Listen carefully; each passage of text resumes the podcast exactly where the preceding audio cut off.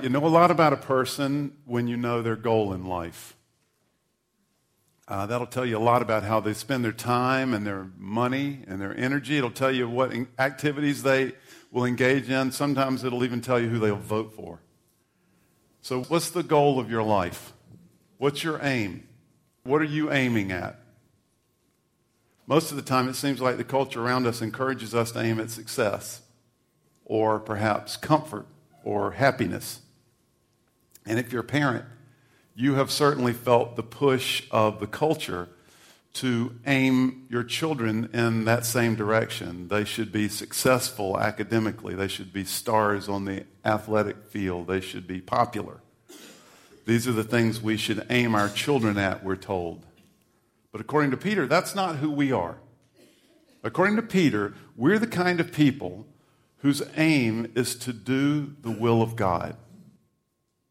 Now, you may be thinking, Peter's overestimating me. That's not usually my aim. But I actually think you're wrong about that. We'll deal with that in a little while.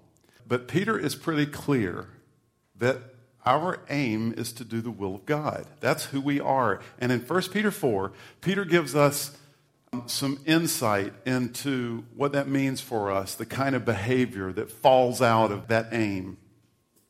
To help us digest better what Peter's saying this morning, we're going to organize his thoughts into three encouragements. So Peter encourages us first to establish the right mindset, secondly, to live with the end in mind, and thirdly, to entrust our circumstances to God. To establish the right mindset, to live with the end in mind, and to entrust our circumstances to God. These encouragements will help us to improve our aim. All right, before we dive in, let's pray. So, Father, I pray that you would confirm at the deepest level of our hearts this morning that our aim is to do your will. And that we'll be inspired generally, just with more giddy-up, but specifically with specific charges from you this morning for what kind of life and what kind of behavior falls out of that aim. Lord, I also pray this morning for anyone who's here that does not have a real life-giving, bone-shattering connection with you. I pray that they would hear your voice today, and their heart and mind would be stirred. Hear us. As best we're able, hear our concerns and hear our worries. As best we're able, we break open our chests and we ask you to massage your truth into our hearts. In the strong name of Christ our Lord, we pray. Amen. Okay, since we're people who aim at doing the will of God, that means that a certain amount of suffering will come our way. Look, the way of the world includes suffering, but the chances of our suffering is increased by our desire to do God's will. We've talked about that in previous weeks, but with that in mind, let's think first about establishing the right mindset. So I'm going to read this morning from 1 Peter chapter 4. I'm going to read the first 4 verses to start with, and I'm going to be reading from the English Standard Version. That's a different translation than we usually use here at Gateway, but there are several translation decisions that they made in the English Standard Version that I think are excellent. So we're going to read from the English Standard Version this morning, the first 4 verses. Let's start with that, of chapter 4 of 1 Peter. So I'd love for you to be looking on with me, if you would. If you're looking at the NIV, it'll be the same thing, just a little different here or there. 1 Peter chapter 4. Since therefore Christ suffered in the flesh, arm yourselves. Get ready. Giddy up. Arm yourselves with the same kind of thinking, with the same mindset, with the same attitude, the NIV translates that word, with the same way of thinking about things, the mindset, the framework. For whoever has suffered in the flesh has ceased from sin. Pause for dramatic effect. Wow. So as to live for the rest of the time in the flesh, no longer for human passions, but for the will of God. For the time that is This past suffices. You're done with doing what the Gentiles want to do. Living in sensuality, passions, drunkenness, orgies, drinking parties, lawless idolatry. With respect to this, look, they're surprised. The people you used to hang out with, they're surprised when you do not join them in the same flood of debauchery. And they malign you. Interestingly, the word there is blaspheme. They insult you. They malign you. They blaspheme your character. They can't understand the difference in your life. We should arm ourselves with the same way of thinking, the same mindset as Jesus. The implication being that since Jesus suffered, we will as well. And a part of that mindset we've already covered in our conversations through 1 Peter. And if you've been here for the last several weeks, you've heard the kind of mindset that Peter's setting us up for. This mindset includes things like, we'll treat mistreatment with blessing. When we're mistreated, we will bless in return. This mindset also includes things like making proactive submission. You remember one Sunday, that was our main theme, and we said that should be the main theme in our relationships, at work, in response to government, at home, proactive submission. And today we find out that we need to add to that kind of mindset the realization that whoever suffers has ceased from sin. Wow. This is an astounding claim. For whoever has suffered in the flesh has ceased from sin. Now, there are basically three ways of taking Peter's outstanding claim here. The first way is some have suggested that Peter here is talking about Jesus, and Jesus only in this phrase. In other words, when Jesus suffered, he ceased from sin. After all, the verse specifically mentions Jesus, and we know ourselves well enough to know that we don't cease from sin, but there's very little reason to take the phrase this way. That's not what Peter says. And besides, the implication of this would be that Jesus was sinning apart from and before his suffering, and this disagrees with the clear testimony of other biblical passages. So there's a second way of taking this. Some have taken this phrase to mean that when a Christian suffers well, when they manage it well, they will be freed from sin.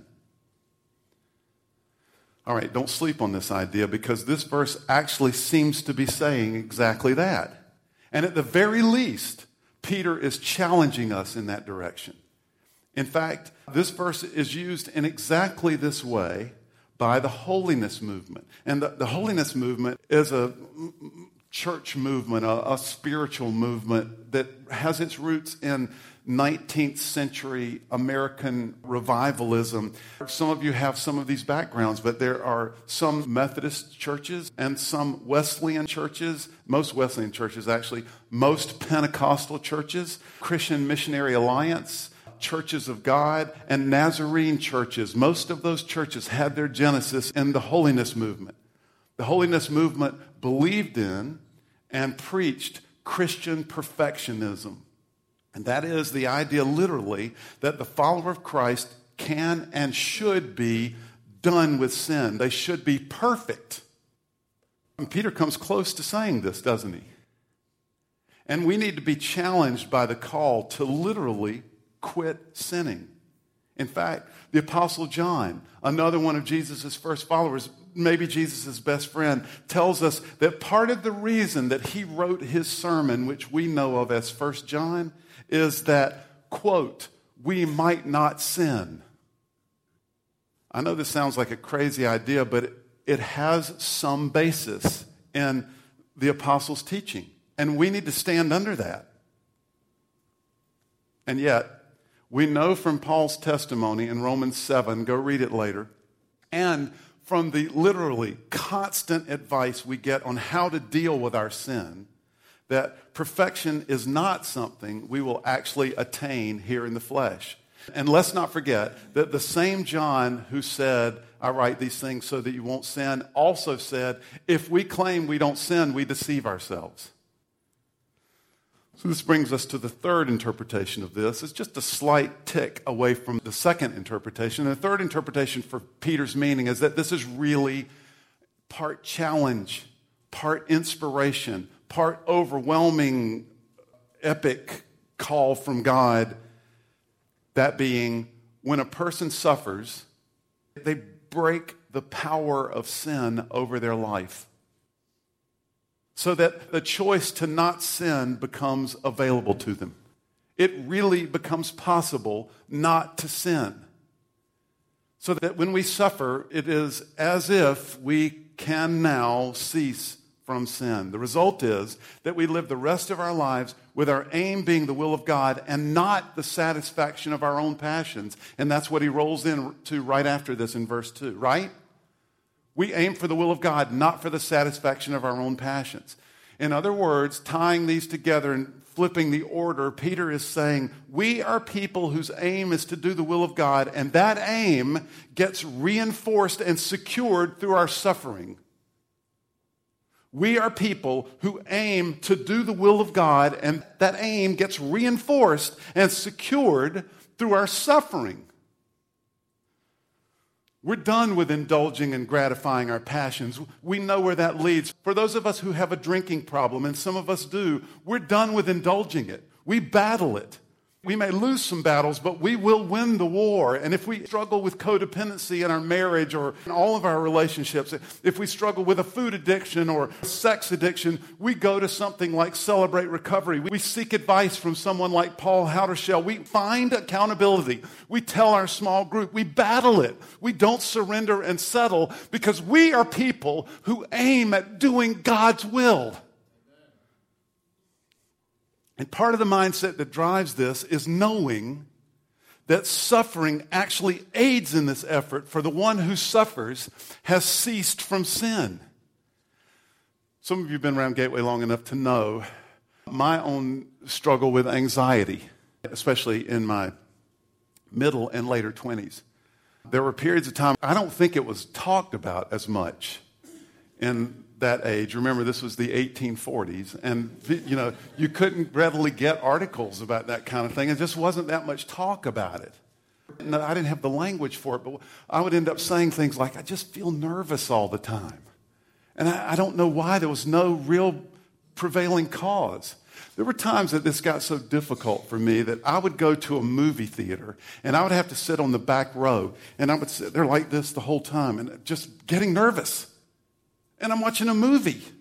And I'd sit on the back row because, I may need to get up and walk out because I just can't handle this. I had, on a handful of occasions, what I now know is probably a mild panic attack, and thought literally I was dying. Here's what would happen to me during this period of my life. I would get into what I called the funk, because I'd begin to feel nervous. And then what I'd do is I would feel nervous about feeling nervous. And then I'd feel nervous about feeling nervous about feeling nervous. And it was just, I would chase my tail down into a dark hole of just anxiety over nothing. Well, there were a series of things that happened through that period through which God really dragged me out of that hole. But I want you to know that what I did was I pursued God. I don't say that by way of bragging. There was nothing during that period that felt like bragging. But I pressed in. I got mad at him. I yelled at him. I went to healing services. I had people pray over me, lay hands over me. The wilder they were in prayer, the more I wanted them to pray for me. I went to a counselor, 2 different counselors, to find out what was going on. There were a series of things that God did that kind of led me out of that dark alley, but I want to tell you what the primary thing was.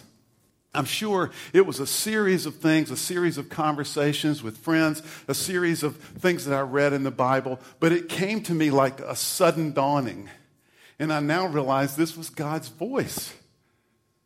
And I realized one day that by nature, I am an arrogant, silly little man who wears T-shirts that say #GCCNova. I'm a silly little man who loves attention, and I love to have fun.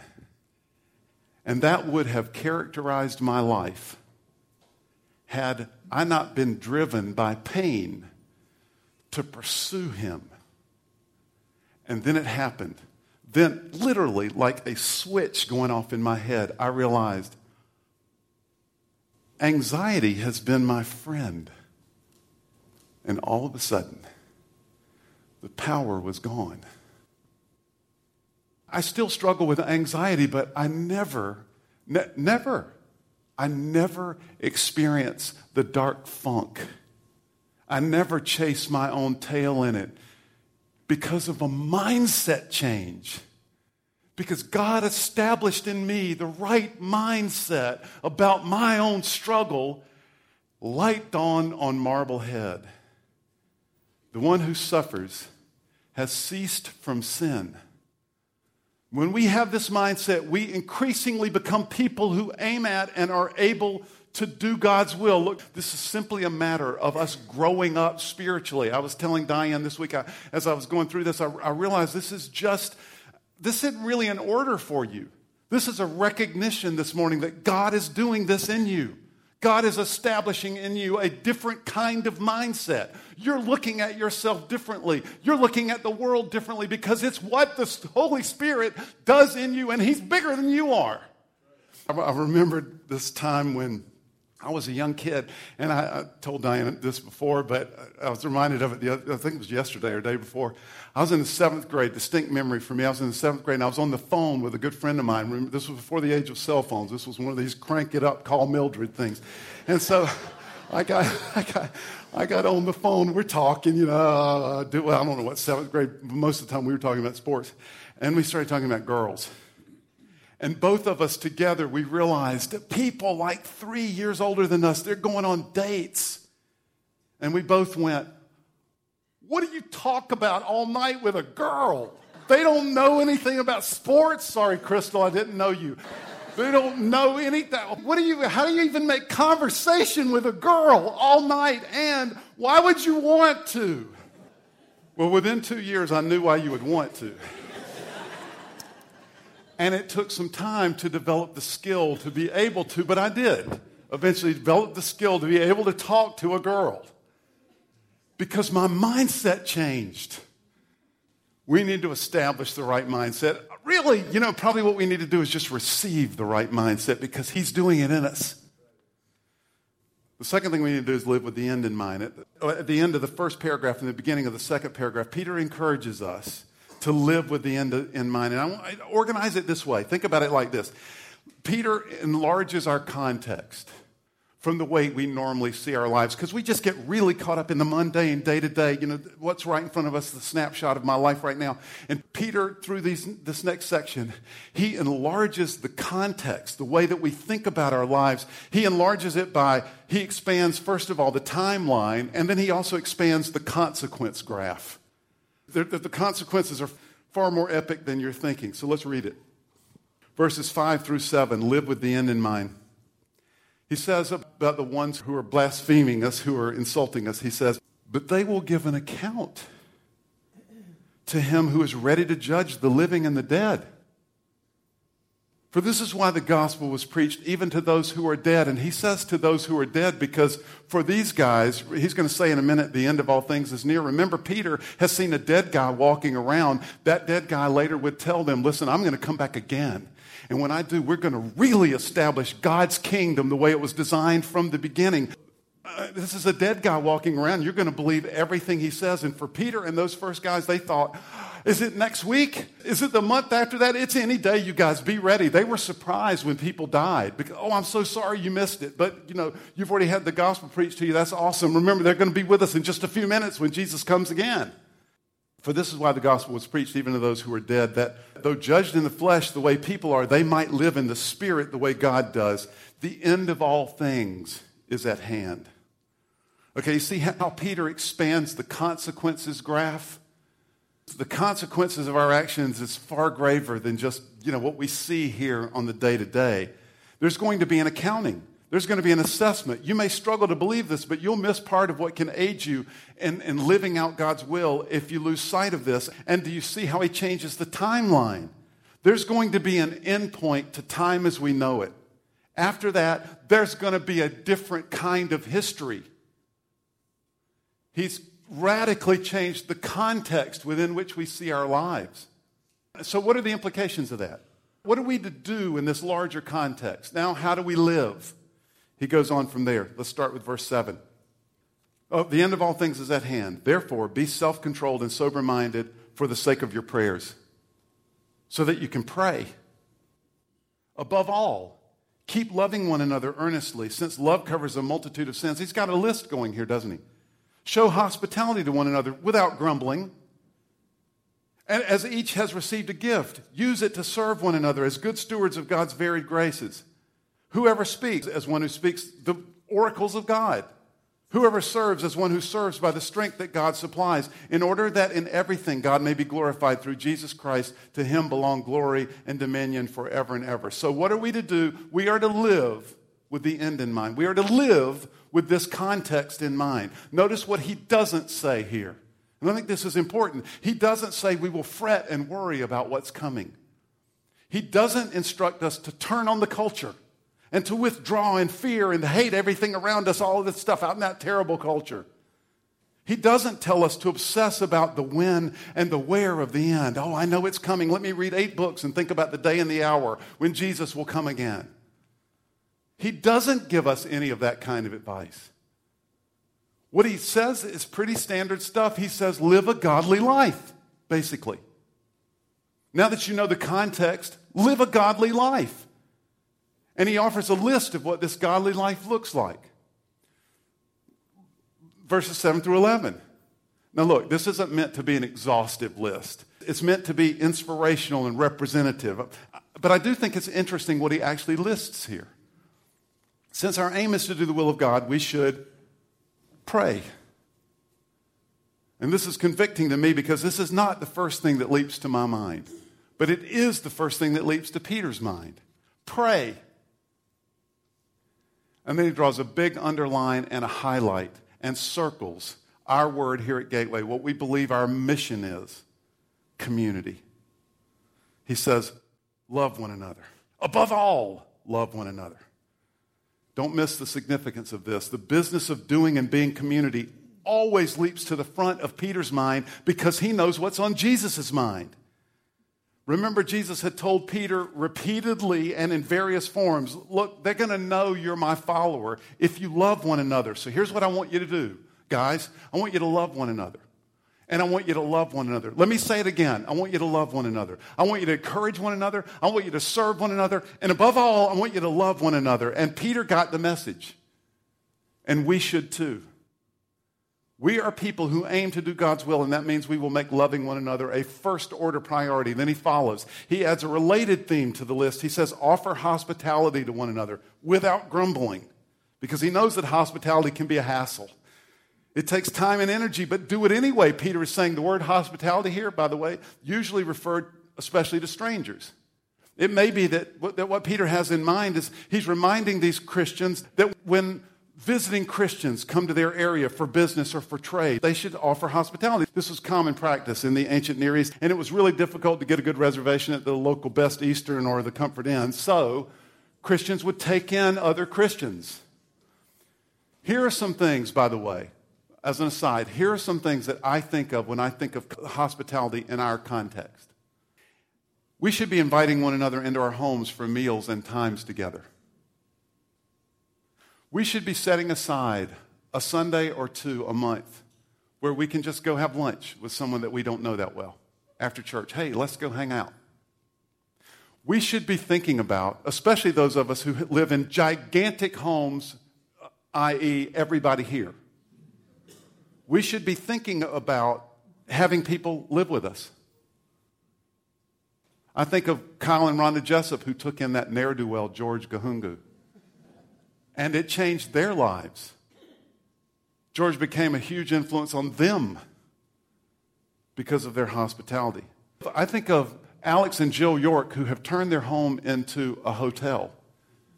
And delinquents like their niece and Aaron Croats have moved in with them. I also think we should let one another use our stuff because it's not our stuff. I don't know how many of you live in this area, but a lot of you do. If you know Bill and Lisa Russell's car, there was a period of time for months where I didn't know who was going to be in that car next. They kept loaning that car to some, and I would pass Bill's car, and it's some random person driving the Russell's car. Once again, listen, Once again, Peter has focused his attention on our relational connections because it's all about relationship. As I said, this list isn't meant to be exclusive. These aren't the only ways that godliness should express itself, but these are the things that spring first to Peter's mind. The end of all things is near, Peter says. The context of your life is entirely different from the mundane day-to-day stuff that often consumes you, so you need to be clear-headed and self-controlled so you can pray.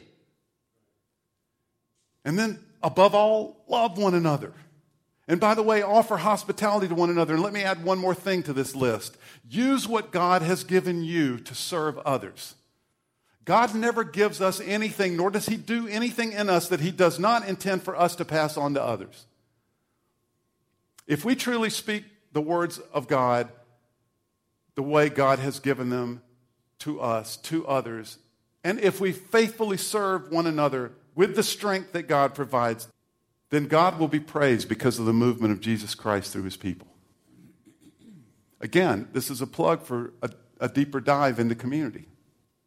We are people who aim at doing God's will. That means we will live with the end in mind. Look, those of you who are mothers, you know how to do this. Think of the time when you gave birth. Why in the world would anyone put themselves through that? And even more of a mystery, having done it, why would you do it again? And if you're Beth Fisher, why would you do it repeatedly? Because you know the result. You know the end toward which this is pointing. As followers of Christ, we live with the end in mind. We live with the end in mind. In our relationships with the culture, even when they malign us, we can respond with grace and respect. We can meet mistreatment with blessing, in part because we know how the story ends. We live with the end in mind. And finally, we will entrust our circumstances to God. So let's do this quickly. 1 Peter 4, and I'm going to begin with verse 12. Beloved, Peter says, do not be surprised at the fiery trial when it comes upon you to test you, Remember that. As though something strange were happening to you. This is not strange. But rejoice insofar as you share Christ's sufferings, that you may also rejoice and be glad when his glory is revealed. I wish we had time to talk about all that. If you are insulted for the name of Christ, you are blessed, because the Spirit of glory and of God rests upon you. But let none of you suffer as a murderer or a thief or an evildoer or as a meddler. Yet if anyone suffers as a Christian, let him not be ashamed, but let him glorify God in that name. For it is time for judgment to begin at the household of God. Talking about judgment all of a sudden. And if it begins with us, what will be the outcome for those who do not obey the gospel of God? So what it means, look, there's no question that the implication of what Peter says here is that God is involved in our suffering. If we suffer, he says in verse 16, we shouldn't be ashamed. And then immediately, by way of explanation, he begins to talk about judgment. Through our suffering, hang on, and if you're hearing this morning, I want you to come again next week because I'm going to say the opposite, and I'm going to tell you how the two go together. But through our suffering, God is judging. God is behind it. Remember, judgment doesn't necessarily mean condemnation. It can and almost always does include the idea of assessment. And sometimes it includes refinement. And that's certainly the case here. As part of his overall judgment, we are being refined by God through the suffering that he allows and the suffering that he introduces. So what are we to do with this? How are we to live in light of this? Verse 17 again through the end. For it's time for judgment to begin at the household of God.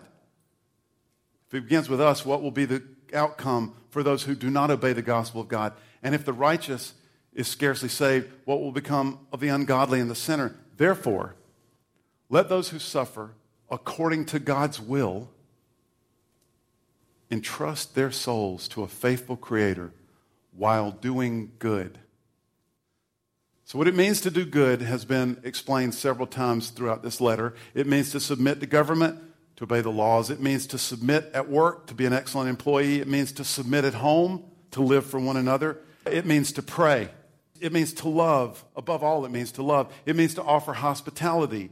Go out of your way. Make plans to be hospitable. I know it takes energy, but do it anyway. It means to meet mistreatment with blessing. It means to know that we will suffer, to receive His strengthening when we face it, and to do it well and victoriously because we can. Overall, it means always aim at doing the will of God. And while we're doing all of that, while we're being good, our inner attitude should be trust.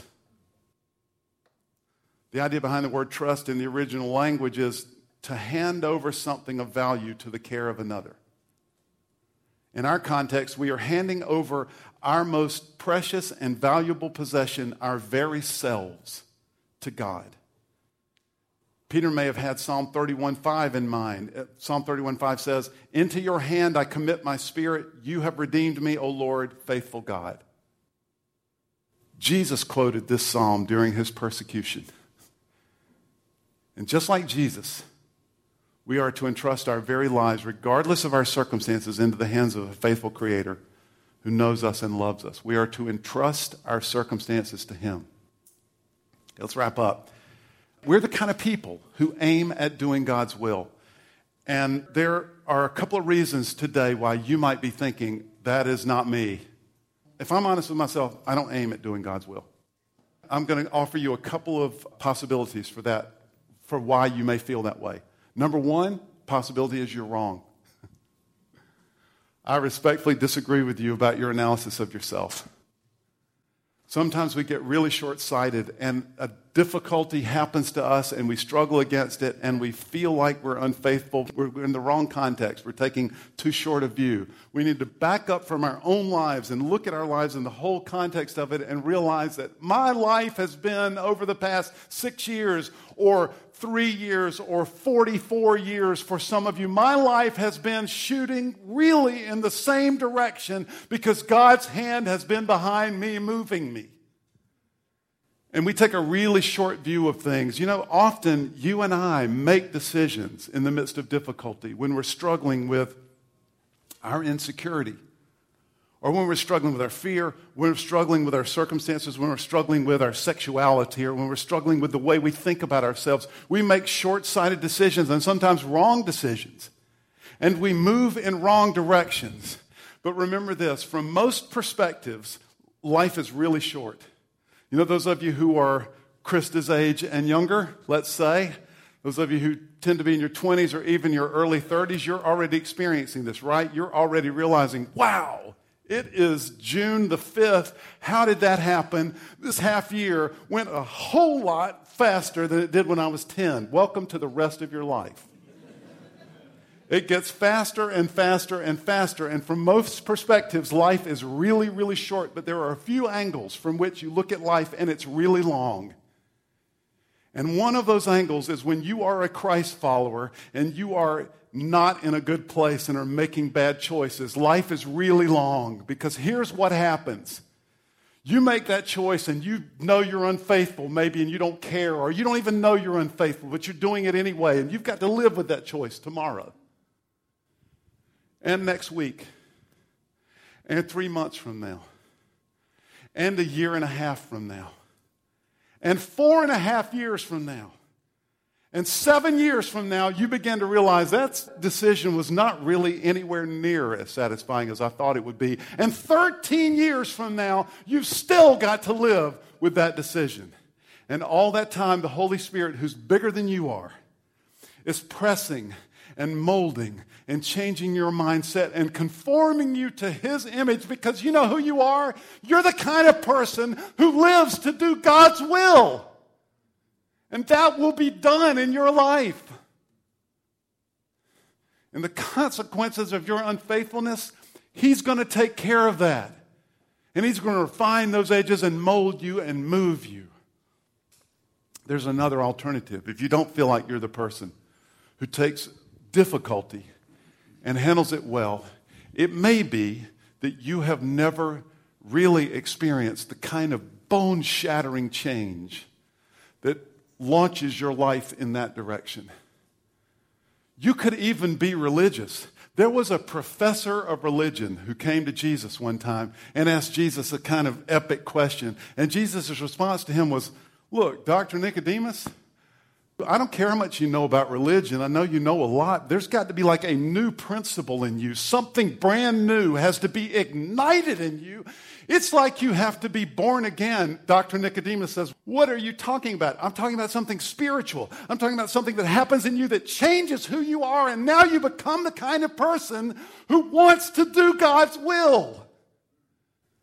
And some of you have not had that change. But it's simple. It is saying, all right, I surrender.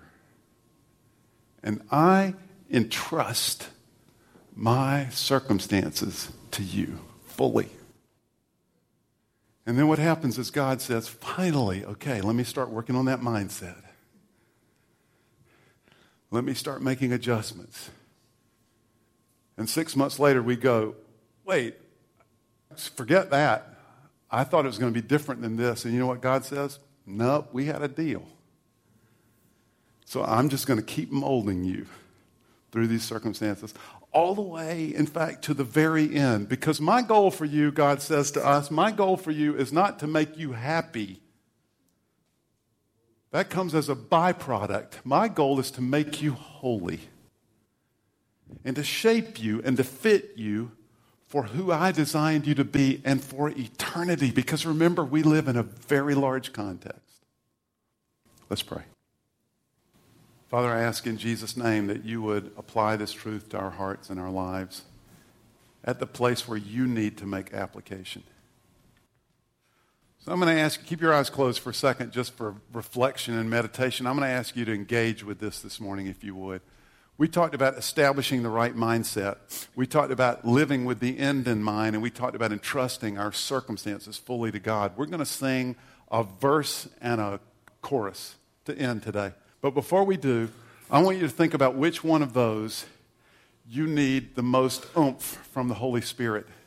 You need some new giddy-up in your step, either with establishing the right mindset or with living with the end in mind, or with entrusting your circumstances to God. So, you feel like this morning you struggle the most with establishing the right mindset. Would you just stand? We're all going to be standing in a minute, by the way. If you feel like you struggle the most with living with the end in mind, would you stand?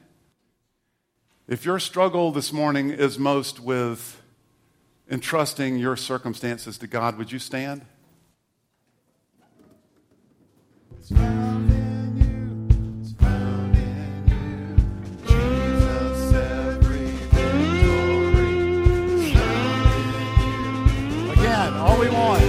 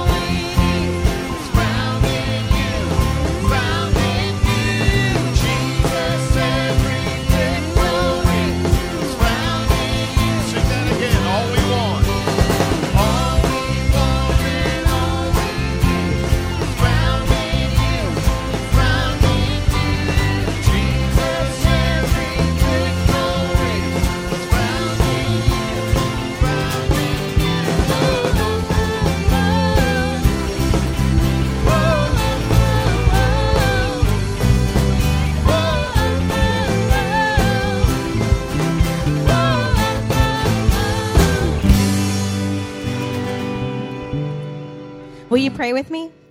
Father, we just thank you that we have a victory that is in you, Lord. Help us to live and to walk in that truth and share that with those who are around us. It's in your holy and precious name that we pray. Amen.